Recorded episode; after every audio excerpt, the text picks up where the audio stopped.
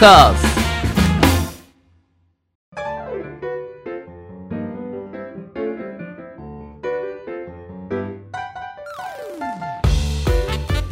リスナーの皆様、ご機嫌いかがでしょうか。 e スポーツキャスターの R です。そしてアシスタントの中村優香です。今週もどうぞよろしくお願いいたします。よろしくお願いします。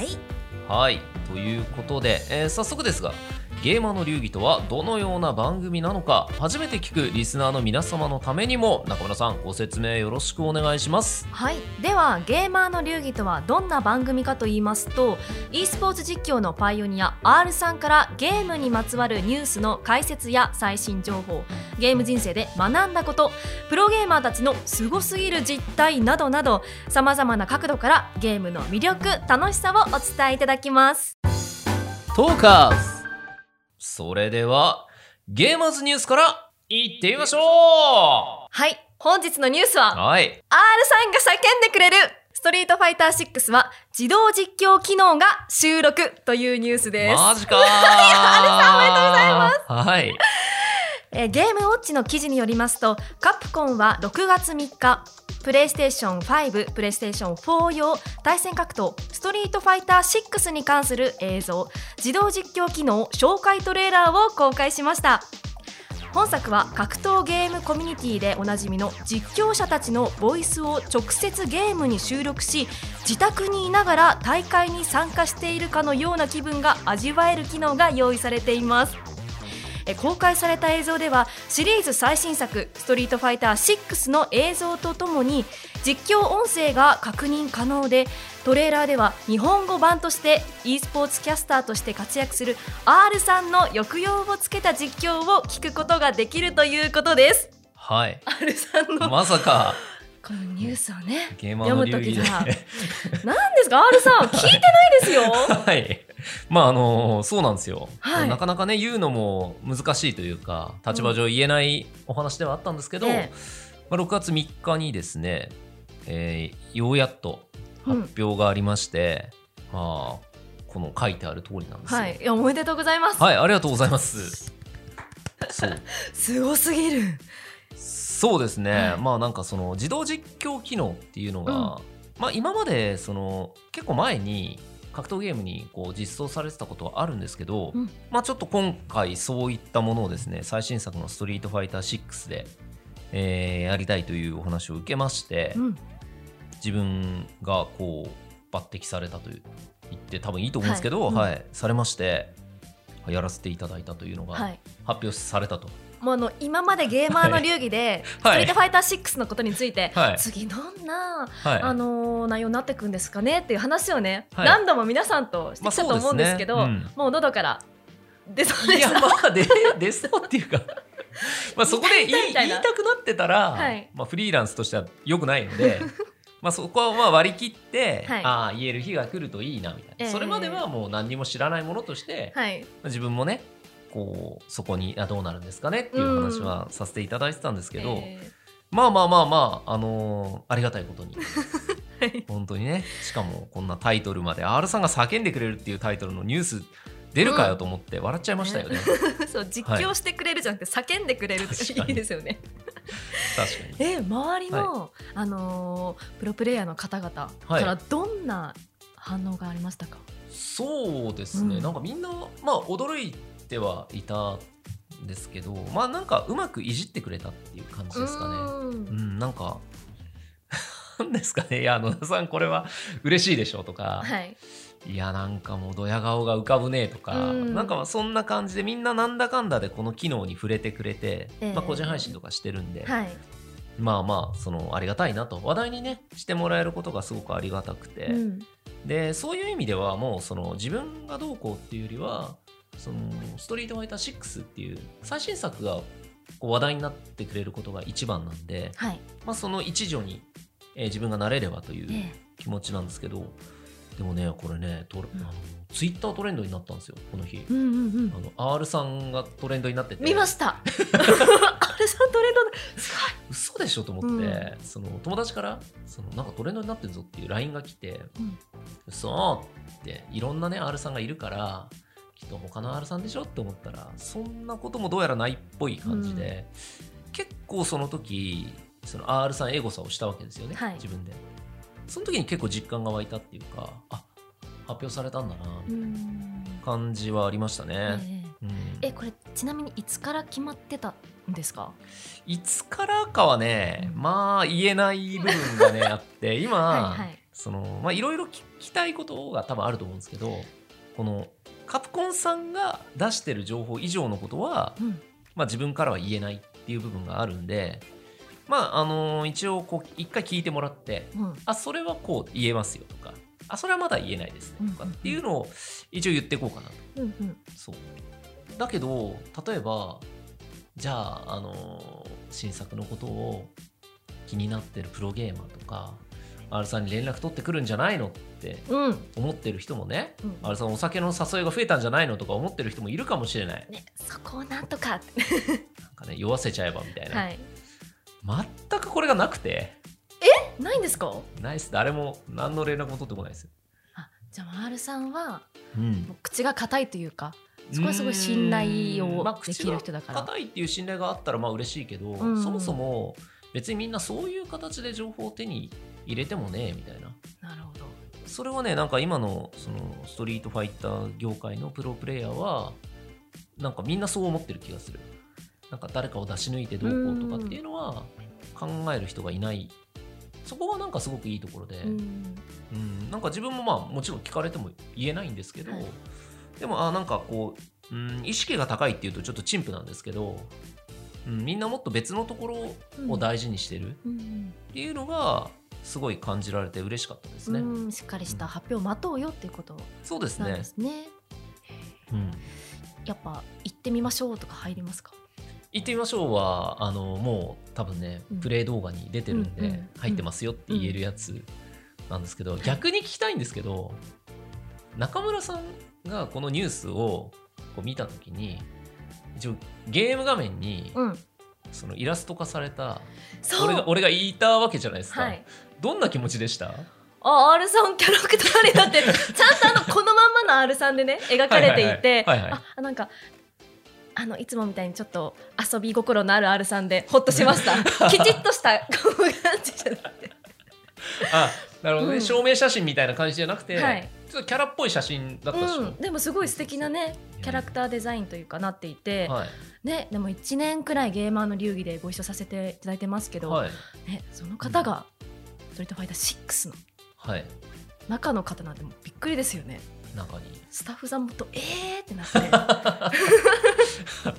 確かにね、その仕事でねお付き合いのある方は、結構その驚かれた感じはしましたね、裏方さんとか。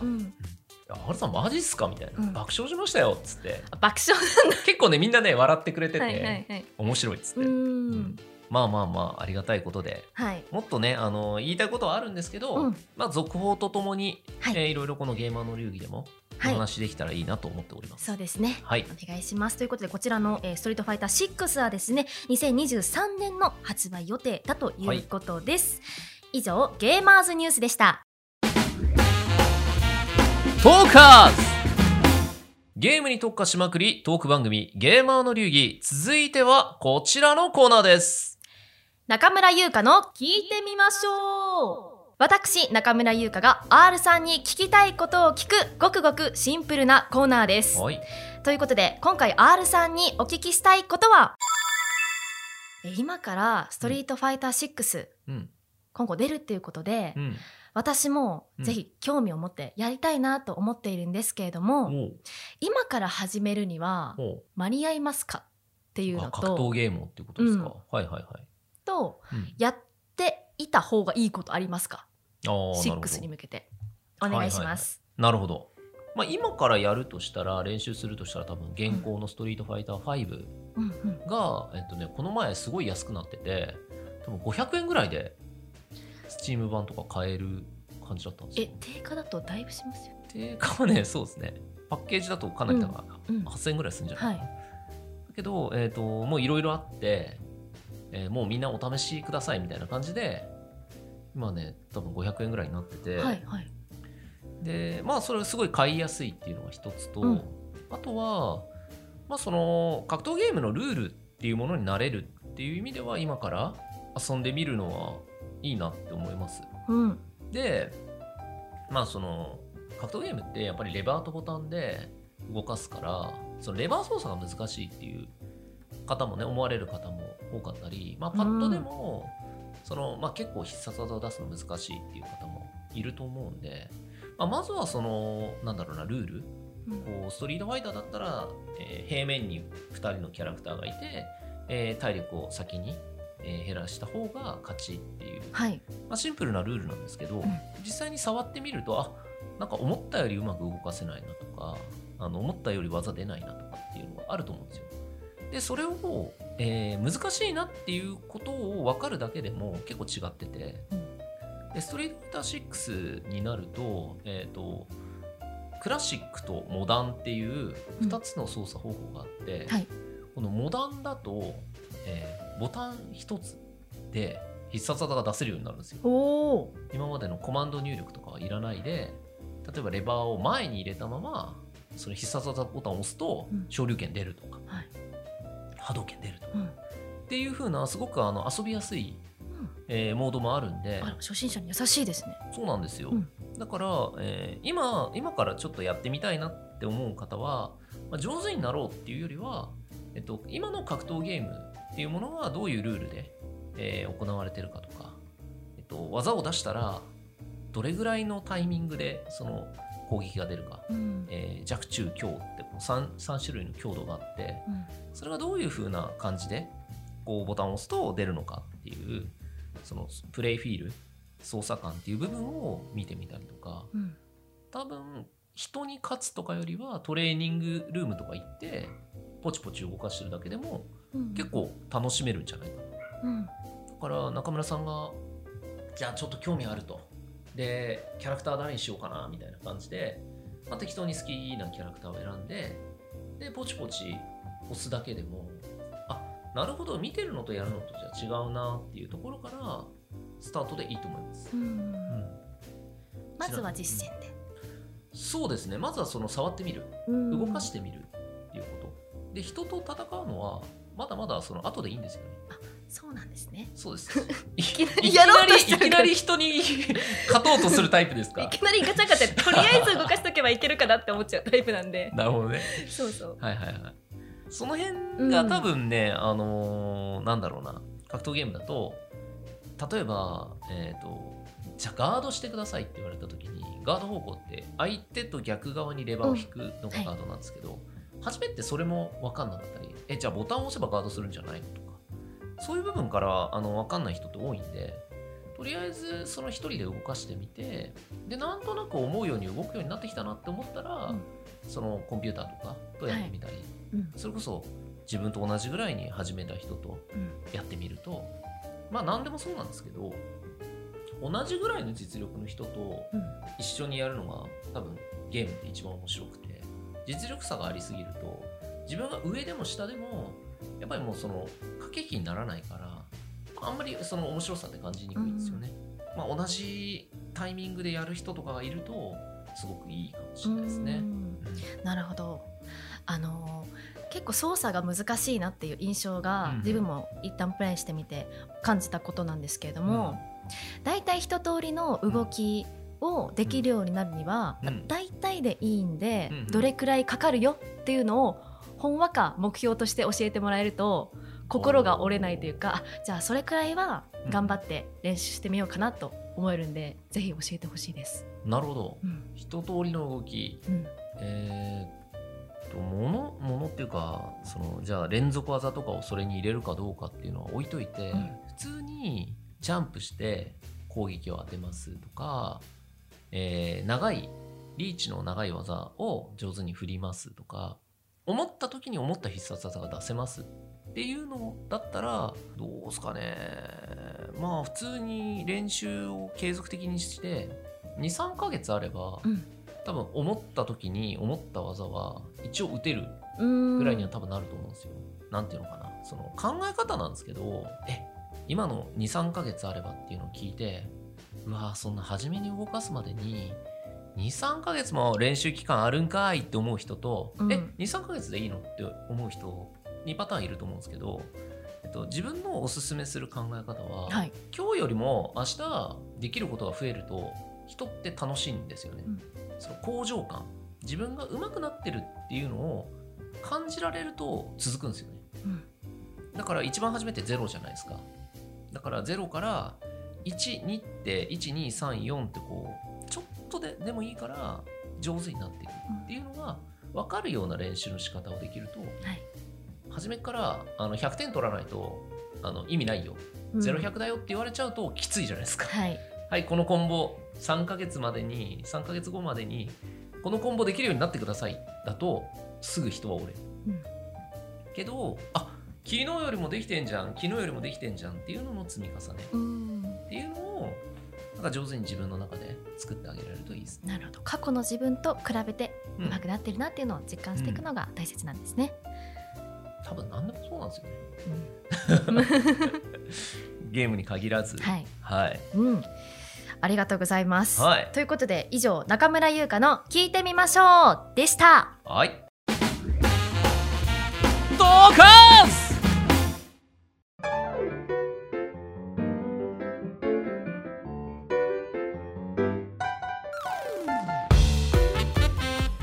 ゲーマーの流儀、あっという間にエンディングのお時間です。 R さん、何かお知らせはございますか？はい、そうですね、こちらですね、今週の、土曜日かな、25日に、こちらストリートファイターリーグのドラフト会議というものがありまして、ストリートファイターリーグって、4人1チームで、戦うんですけど、いろんなチームで、1人欠けてるとか、その4人揃ってないチームがいくつかおそらくあるんですよね。で、その、揃ってないチームが、4人目の人、もしくは3人目4人目っていう欠けてるメンバーを、集めるためにはどういうふうにするかというと、今日本で、JIS が発行するプロライセンスを持ってるプレイヤーっていうのが結構たくさんいるんですよ。で、その人たちの中からじゃあ自分たちのチームには誰が欲しいっていうのを選ぶ、うん、けど ABC って例えば3つのチームがあったとして、めっちゃ強い、じゃあ中村さんがめっちゃ強かったです、うん、A のチームは1巡目中村優香指名、 B のチーム1巡目中村優香指名、 C のチーム中村優香指名、うん、ってなった時にじゃあどこに行けばいい、うん、ってなるじゃないですか。その時にくじを引いたりとか、はい、要するにそのスポーツで野球のドラフト会議みたいな感じで、同じ順目で競合したらくじを引いて、はい、その人の優先獲得権を得るみたいなことをストリートファイターリーグでも行うんですよ、はい、で、そのドラフト候補生で、この人に話を聞きたい、うちのチームに来たらどれぐらい練習しますかとか、はい、うん、そういうのを実際にインタビューしたりもするんですよ、このドラフト会議で、だから結構そのなんていうんですかね、去年もやったんですけど、はい、なんか名門チームの面接やってるみたいな、うん、ちょっとその格闘ゲームっぽくない空気でなんか社会に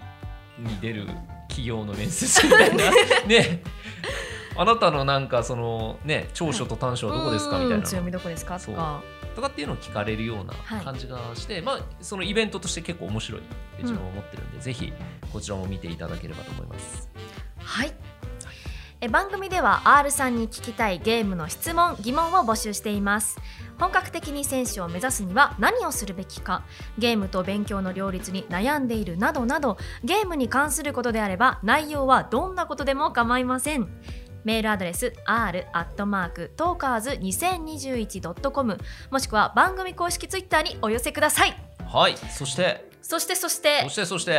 ここでリスナーさんからのメールをね、ご紹介しようと思います。ありがとうございます。ゲーマーネームコンエモンさんかな、いつも楽しく視聴させていただいております。ありがとうございます。私はゲームをプレイするというより大会を中心に視聴するいわゆる動画勢です、うん、現在はストリートファイター5プロを中心とした大会をメインに視聴しています、うん、ゲームの大会を見るきっかけになったのが、ゲームセンターが主催するバーチャファイターの5人でチームを組んで出る大会、ビートトライブカップでした。現在はストリートファイター5のプロとして活躍されている板橋ザンゲーフプロやフードプロも出場されていました。優勝の瞬間が盛り上がるのは当然ですが、予選ラウンドから勝ち上がった16チームが決勝トーナメントを行う前に会場にレッドカーペットを敷いて、その上を入場してくるシーンが異常に盛り上がります。R さんも過去にいろいろなゲーム大会、特にチーム戦に出場されているかと思いますが、印象的な大会や場面はありますかということで、コウエモンさんからメールいただきました。ありがとうございます、はい、そうですね、この方がおっしゃっていただいているバーチャファイターというのは、セガから出たですね 3D の格闘ゲームで、今でもこのスト5でね活躍しているプロもこのバーチャファイター出身のプレイヤー、強い方たくさんいるんですよ、はい、で最近このバーチャファイター e スポーツとして復活したんですよね、このバーチャファイターが、なので、最近はこのバーチャ勢と呼ばれる、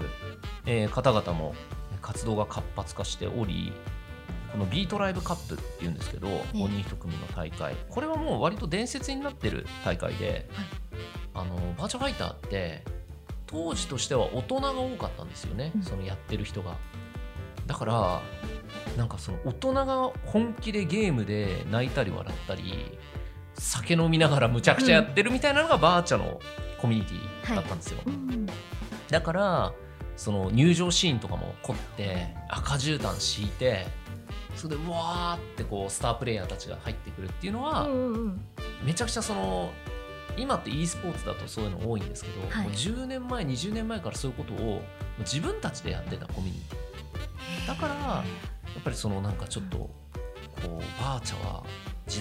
代を先取りしまくってるみたいなことをよく言われるんですけど、本当にこういうコミュニティ大会一つとっても、そんな感じで、はいはい、すごいんですけど、ちなみにね、今週末かな、6月の26日にはこの、プレビートライブカップっていう感じで、また大会があって、でそのバーチャファイター e スポーツで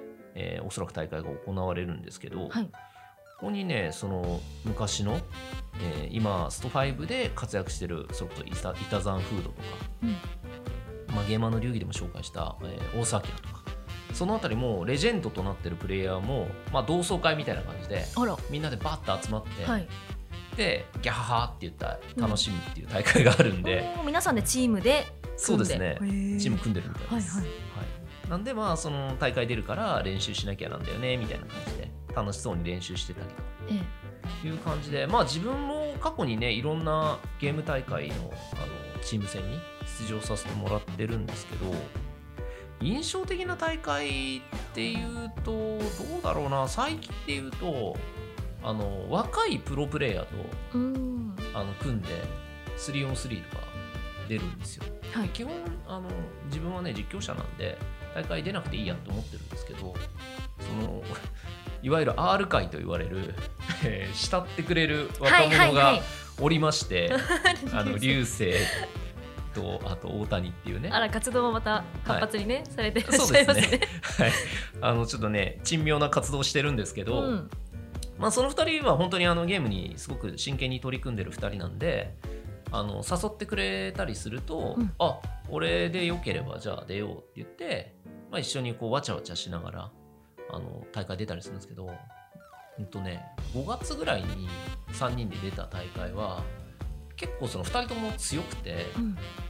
どんどん勝ち上がってったんですよね、他のプロもいる大会なんで。でこれ勝ったらおしっつって俺がもうおごりで大谷の実家のある富山に行こうと、はい、よく分からんけど、そういう目標を作って、その大谷の実家にじゃあ俺車出すから行こうぜ、みんなで旅行配信だって言ってちょっと盛り上がって、で結果決勝まで行って、うわーっつって富山旅行だって配信もしてたんで、リスナーの皆さんと一緒に盛り上がってたんですけど、決勝ね超ギリギリでね負けちゃって「かー」っつって「惜しかったね」なんて言ってたんですけど、それは結構印象的で、自分が活躍したうんぬんっていうよりはその世代が違う子たちと一緒に大会に出て、その子供みたいにキャッキャできたっていうのは、うん、この年になってねすごい幸せだなって思いましたね、うんうん、年齢関係ないんですよねゲームって、うん、結局そのご褒美会はまたの機会になったんですか、はい、ご褒美会はそうですね、旅行はとりあえず延期で、うん、またご飯でも食べるかみたいな感じで、うん、はいそんな感じでございましたはい、はい、ありがとうございます。またねリスナーさんメールも募集しておりますので、そうですね、どしどしお待ちしておりますので、はい、よろしくお願いします、はい、それではゲーマーの流儀、次回も来週火曜日にアップ予定です。それでは来週もいってみましょう。